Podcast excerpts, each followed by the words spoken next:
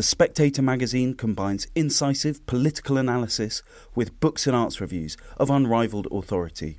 Subscribe today for just £12 and receive a 12-week subscription in print and online, plus a £20 Amazon gift voucher, absolutely free. Go to spectator.co.uk/voucher.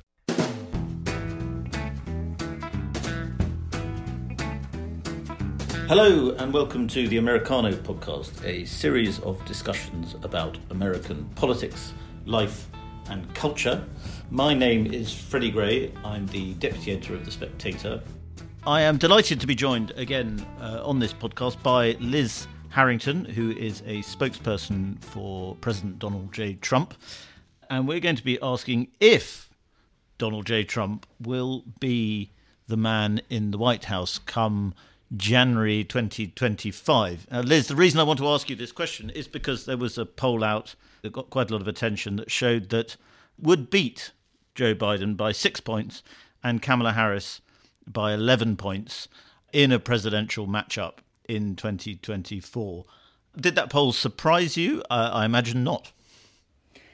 No, Freddie. Thanks for having me. It's not surprising at all. I think clearly the state of the country and really what happened last time. I mean, you know how we feel about the 2020 election, how rigged it was. I don't think it was close last time, and certainly wouldn't be close in a hypothetical matchup next time. But we've all seen Joe Biden. I don't think anyone really thinks he's running again. He doesn't know where he is half the time. But to that poll you mentioned, these are all standard left-wing polls. I mean, that's just the way our polling is in this country. And for the margin to be that wide, which it never was during the 2020 election, it wasn't during the 2016 election, that really shows you that they're really struggling in politics right now. And why wouldn't they be? Because the state of the country and the state of the world is very perilous right now. And it's because of what this administration is doing, the decisions they've made, the opening of our border, the wrecking of our economy, our energy independence, our standing in the world with Afghanistan and now with Russia and Ukraine. So, yeah, obviously the American people are hurting and they don't like what they're getting right now and they want to change. Is your information, are you picking up that the biggest pain point for American voters at the moment is inflation? And do voters think about the Trump economy, because it was a relatively boom time for America? You could argue, and I think I probably would, that Trump's economics did feed into the inflationary cycle we're in now. But do voters in their minds associate Trump with the good times and now Biden with the bad times economically? Yes, absolutely. Because, I mean, just look at the pain at the pump. I mean, every time you go to fill up your car, it's, I mean, astronomically higher. And it was way higher before even the conflict with Russia. And there's no reason it should be. I mean, we know we were energy independent for the first time. That was a choice. That was a choice that President Trump made to make us energy independent. And it was relatively easy to do because we have the resources. We should be an affluent country. And yet in a heartbeat, they know Joe Biden cut off the Keystone Pipeline on day one. And that decision with so many others really set us down this path that hurts Americans. So yes, I think that's really the number one issue. That gas prices has really led into inflation from the beginning of this administration. And inflation, other aspects as well, drive into that. But people feel it when they go to the grocery store. The prices of meat are so much higher than they were. And I think obviously they do associate a booming economy with President Trump. And before the pandemic in 2019, it was the best year we had in a very long time. And people were feeling good. We were actually having an increase in wages. And now every increase in wages is offset by inflation. You can't keep up with the rising cost of living. And it's really affecting the middle class, the working class.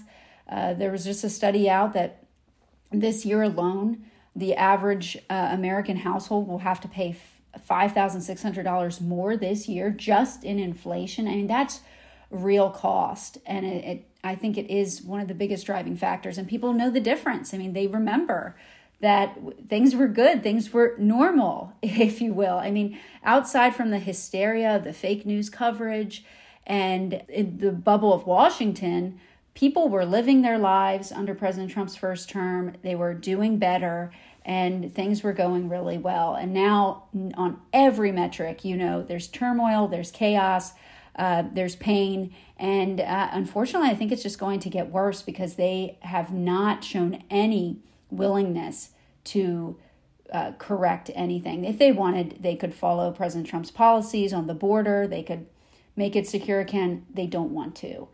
They've made the choice. They're with a very far left globalist agenda, and it's really hurting American families. It's often said that Biden was elected because a lot of voters didn't think he was going to be what Team Trump, what people like you were saying he would be, which is a sort of Trojan horse for the radical left. Do you think that the American public have now seen that actually he is? He's not the moderate figure. He's sort of almost held captive by the more radical elements of his party. Well, I think most people would definitely say the people that did legitimately vote for Joe Biden, I certainly don't think it was 81 million, the most in history for that guy. But the people that did legitimately vote for him that are, you know, normal Democrats or independents, this is not what they, you know, were sold, clearly. And they should have known, because I think a lot of people did know, that he was just a Trojan horse. I mean, just look at him. He's clearly not able to make the day-to-day decisions to lead our country.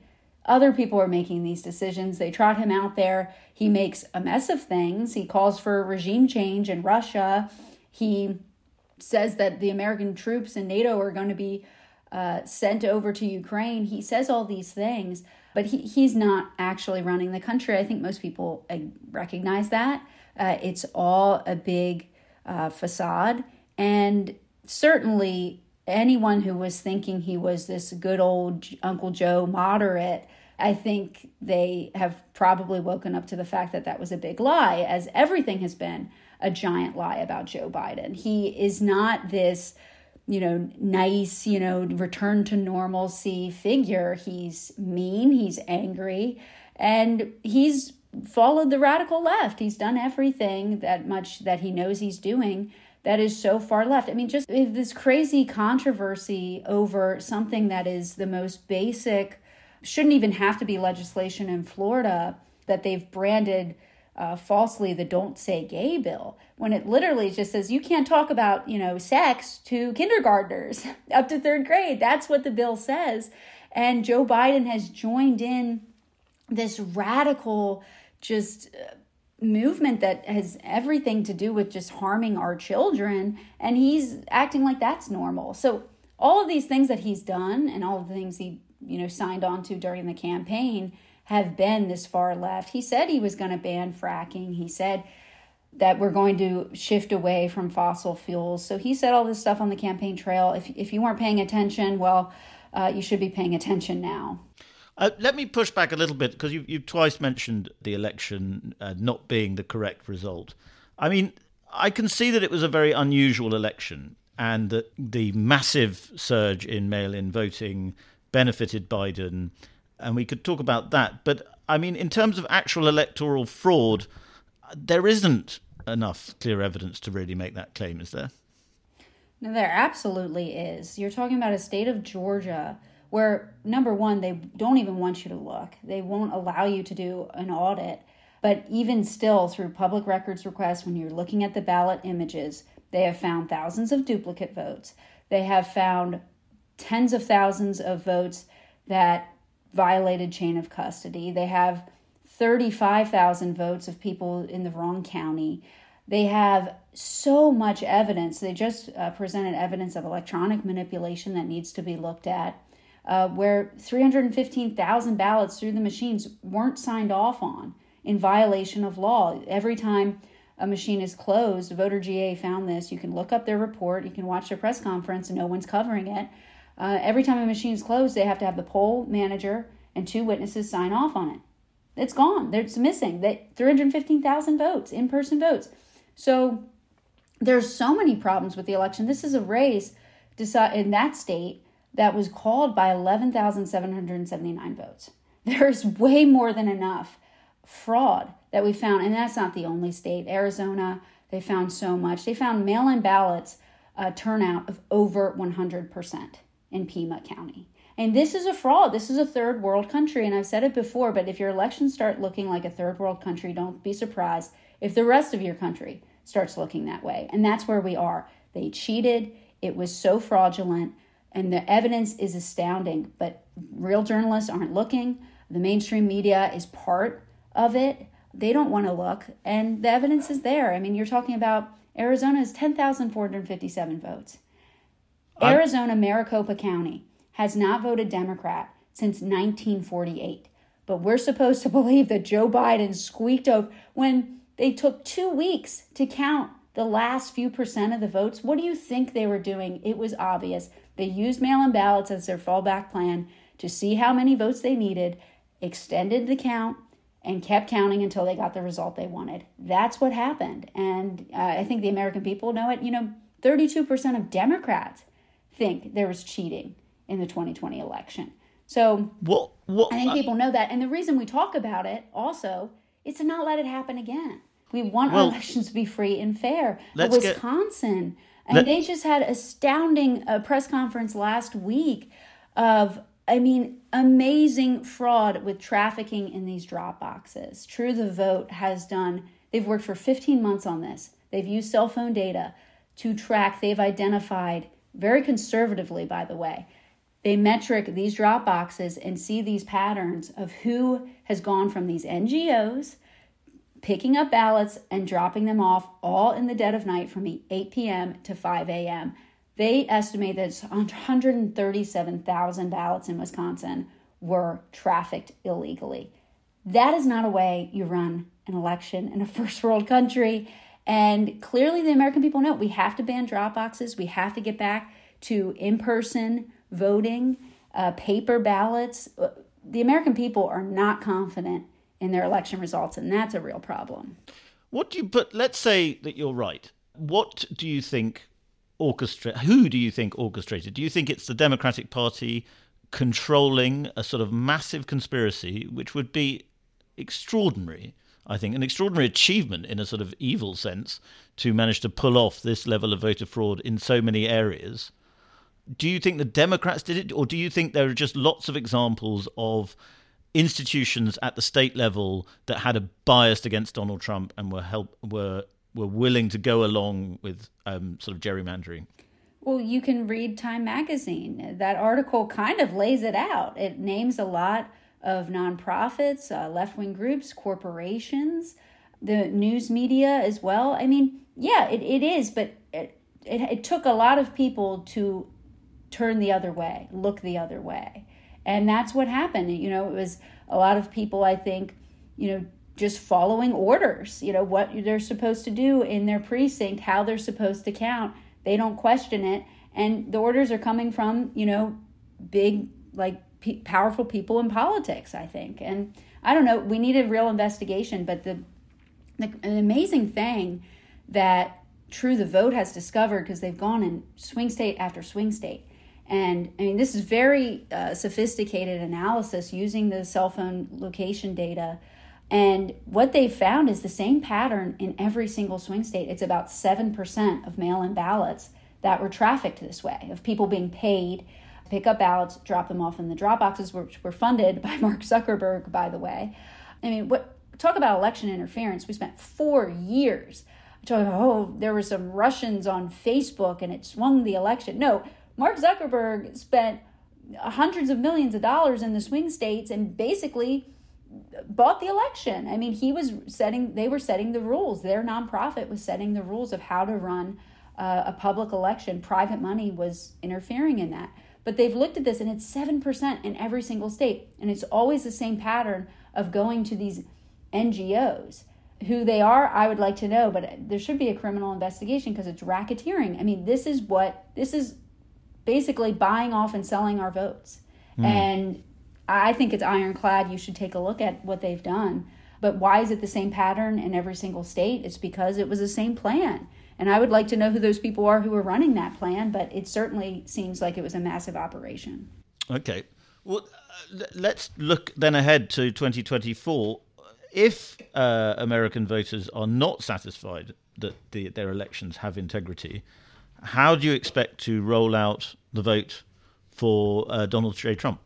Well, the big thing that we have to remember is a lot of the stuff that we didn't realize was happening, we would have never known was happening if we didn't turn out to vote. I think President Trump, his movement, the vote margin was so much higher than they expected that they had to resort to saying, oh, there was a water main leak and they had to delay the count, so we don't know how many absentee ballots there are left in Fulton County. They had to resort to all these ridiculous efforts and rigging because they had so many votes to make up. They had so many votes to make up to try to drag Joe Biden across the finish line. So what people have to remember is we have to do our part. You can't just say, oh, it's rigged, I'm going to not even try. No, you have to go out and turn out to vote because that's our part. That's our responsibility. If they want to try to cheat, they can try to do that, but we have to do what is right. And what's right is doing your civic duty. And I don't think we're going to have a problem with that. I think people are energized. Look at you did mention some of those polls.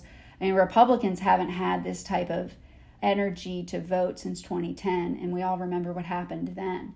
So I think people are energized. Yes, they are worried about if their vote's going to count, but that doesn't mean they're shirking away. We've actually seen more increase of people being engaged since 2020. I think that's a really good thing. I think people are getting involved in their local politics, their local school boards. A lot of that has happened since the pandemic and since 2020, and that's a great thing, and I think people are more energized than ever before. But President Trump, when he was in the White House, warned that there was going to be voter fraud, and yet still, if what you say is right, the Republicans were unable to stop it. Why do you think that they'll be able to stop it this time? Well, I think hopefully we will learn from some of the mistakes and not being prepared. I think it was kind of, you had some sort of preparedness, but I think it was kind of shocking how much fraud there was. And so there was a lot of unpreparedness. There was also a lot of complicity, quite frankly. I mean, you had lawyers that were not engaged, not wanting to fight this. They thought, well, let's just get back to business as usual. President Trump is too controversial or this or that, and let's just go back to normal. I think a lot of this was a complacency and just, oh, let's just move on from that. And the American people don't want to move on. The American people want their they want their votes to count. And a lot of things weren't done to protect that vote. So I think hopefully we will learn. There are a lot of groups that are working to expose it and also to fix it and provide solutions of what we can do. I mean, Dropbox needs to be banned. We need to certainly limit mail-in ballots. I mean, it's a complete joke. We have an absentee voting system. I mean, France banned mail-in ballots in 1975 because of fraud. Everyone knows they're so susceptible to fraud. There's a lot of things that we need to do, more poll watchers. But again, we were prepared in a sense, and they kicked our poll watchers out. And nobody seemed to care. I mean, the police kicked them out. We had a court order in Philadelphia saying that Republican poll watchers were supposed to be allowed to go in as under the law, and they didn't abide by the court order. So there's a lot of things you can do, but if the law isn't followed, that's lawlessness. What do you do to confront that? There's nothing you can do when you don't have a system in place that's going to actually protect the Constitution and people that are going to follow it and enforce the law. That was not done in 2020. Do you think, I could see that Donald Trump is currently beating Biden in the polls, but he is going to have to contend with this fact that most Americans, and we can get into what really happened on January 6th if you like, but most Americans were appalled by what happened on January 6th, and they blame Donald Trump for inflaming the situation. That still is going to linger over any potential Trump candidacy going into 2024, is it not? I don't think so. I think the media runs with this narrative and it's not working. And I think more people are actually appalled by the treatment of nonviolent protesters being imprisoned for 14 months now. I mean, that's pretty appalling in the United States of America, not getting due process, not getting fair hearings, not being provided evidence. That is a huge problem. And honestly, I don't think the vast majority of the American people are buying into the mainstream media's narrative on this. I think a lot more people know exactly why people showed up on January 6th. It was because of the election. I mean, you can't just get 1 million people to show up. I think it was probably 1 million people that day by just talking and, you know, blowing smoke. No, we saw it with our own eyes. We know what happened, and people went to protest it. So I think there's far more people who are concerned about free and fair elections, and far more people that support President Trump and what he was asking for, which was to follow the Constitution, to follow the Constitution and contest an election by sending it back to the states for a review on the very credible allegations of fraud, which there were so many. And we unfortunately didn't get that opportunity. And really, it was because of what happened that day that we didn't get the opportunity. Nobody wanted people to go into the Capitol and disrupt that. We wanted the hearing because that was our opportunity to show the fraud. That was our opportunity to get more time to gather the evidence and go through it and complete this dispute between the competing electors, because many states had competing electors. But don't you think that if didn't happen? If Trump runs in the next presidential election, if he spends a lot of his time talking about voter fraud and about the way he was robbed, he's going to sound like a, whether he's right or wrong, he's going to sound like a bitter, sour loser who's reflecting on the past. And in elections, you've got to project something in the future. Do you think it could hurt him? He does talk about the future, but you can't ignore what happened, because then it will happen again, and we'll never have a free and fair election again. So, you know, after the corrupt bargain, did Andrew Jackson stop talking about it? No, that really was what propelled him to win the next time. So, look, people, this is the, I guess, mainstream media bias on this issue. But people are sorely mistaken to what the actual people want. They do want to talk about it because we've been robbed, and look at what our country is suffering now. And all these issues, inflation and gas prices and what happened in Afghanistan and our border, if we even have a country left by 2024, all of those issues started from the 2020 election being fraudulent. That's the problem. So we're idiots if we think we're going to fix it by just ignoring it and acting as if we're in normal times. We're not in normal times. And if we're going to correct it, if we're going to fix our elections, we have to study what happened. So he does talk about it, but he also talks about the future and the state of the country now and what he would do to fix it. And everyone knows, everyone acknowledges, if he was in the White House right now, we wouldn't have the situation we have on issue after issue, and especially with Russia and Ukraine. Everyone knows it. Even the left-wing media is acknowledging it, that it would have never happened. So people want to hear absolutely what he would do to fix it. And that, he's always been an issues-based candidate and then president. It hasn't been this idea of just, this shallow, just personality.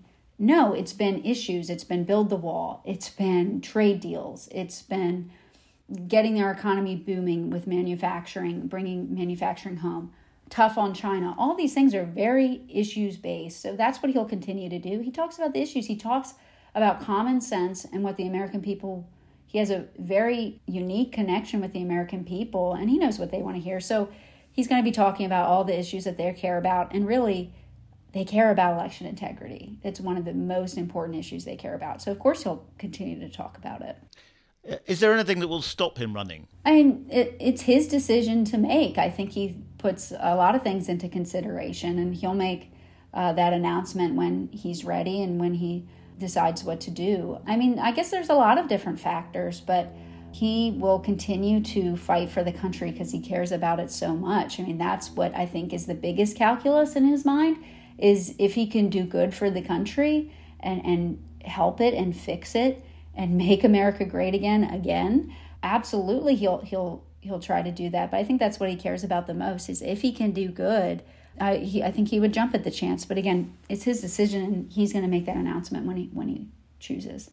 Because quite a lot of Republicans still are uncomfortable with him. I mean, by Republicans, I mean establishment Republicans, I suppose, but part of the party hierarchy.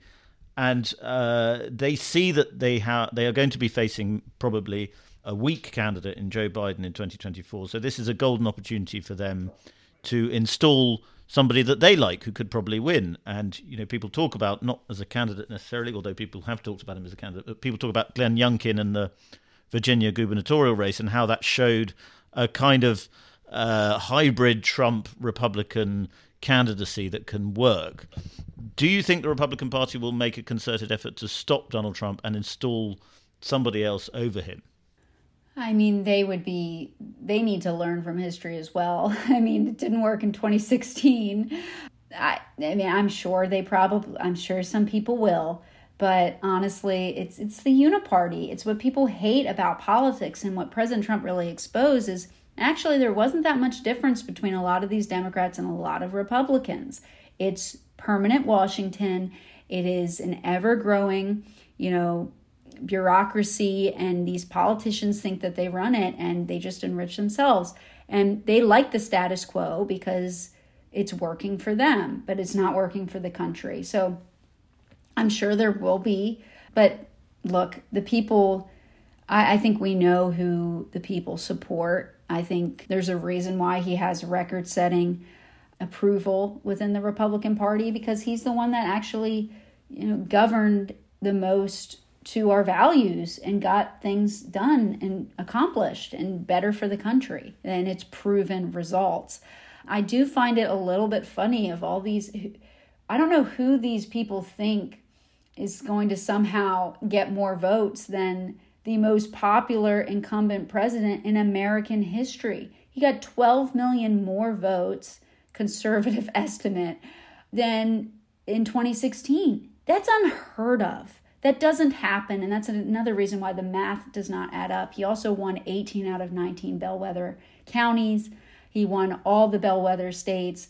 And then somehow, and magically, just these select swing states, he loses just by, 10,000 votes. It's ridiculous. But who are these people that think that you're going, this is the ceiling? He is the most popular Republican in history, vote-wise.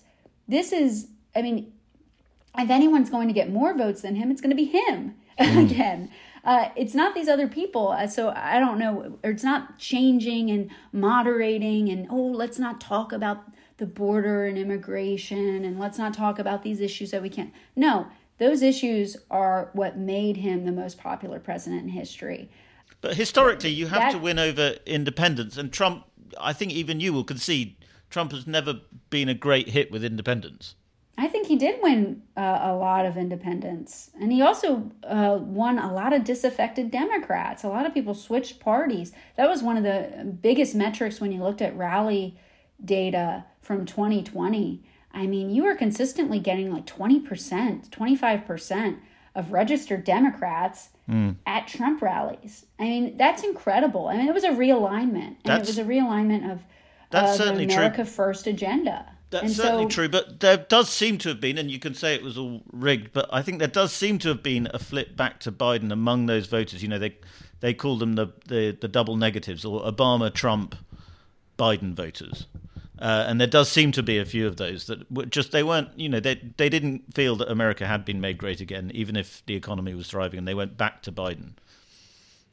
I think it's probably marginal, just like the never Trump vote. It's very marginal. When he had an uncontested primary in 2020, and he was getting record turnout so he didn't have an opponent. So there was literally no reason to go out to vote in the primary, in the Republican primary. And he was consistently getting over 90% of the vote and big turnouts, which is another key metric to show you're going to win the election when that happens. And usually incumbents lose if they have a primary challenger, or they're only getting, 75% of the vote in the primary. No, that didn't happen. He was a very See, the thing that the media like to create, this idea that he's an unpopular president. He was not an unpopular president. Everything else is so far left-wing. Why would you not think the polls are far left-wing? And they put this impression out that he's unpopular, and really it's just the Beltway. It's this vitriol has this hatred of him, but it's not the way the American people feel. Job approval ratings were never great consistently for him, were they? I mean, he never got really above 50%. Again, it's this drumbeat, this idea, this negativity when they try to make people think that, oh, he's not popular. I don't want to tell somebody that he's popular, that I like, support him. It's the same thing they did in different color revolutions. If you look over in Europe, they pretend that the popular president's unpopular. They gin up protests in the streets. That's another thing that is so... They said it in Time magazine, but if you look at the results of the ballot traffickers that were just turned out, 14 of them also were participating in the violent riots in 2020. So, I mean, look, they use these different tactics and, you know, it looks like for now it had worked, but it's not the way the country is. It's not the way the country feels. They just want the American dream. They want a good economy. They want their kids being, you know, taught math and reading and science in schools. They don't want to be indoctrinated to this gender identity or this far left indoctrination. They just want, you know, normal American life. And that's what they got under President Trump in their day-to-day life. And that's what they, I think, won again. So you would say there was a color revolution orchestrated in America in 2020? Well, I think the tactics are very similar if you want to analyze them. But I think it was, I mean, as President Trump says often, the real coup attempt was on November 3rd. It wasn't January 6th.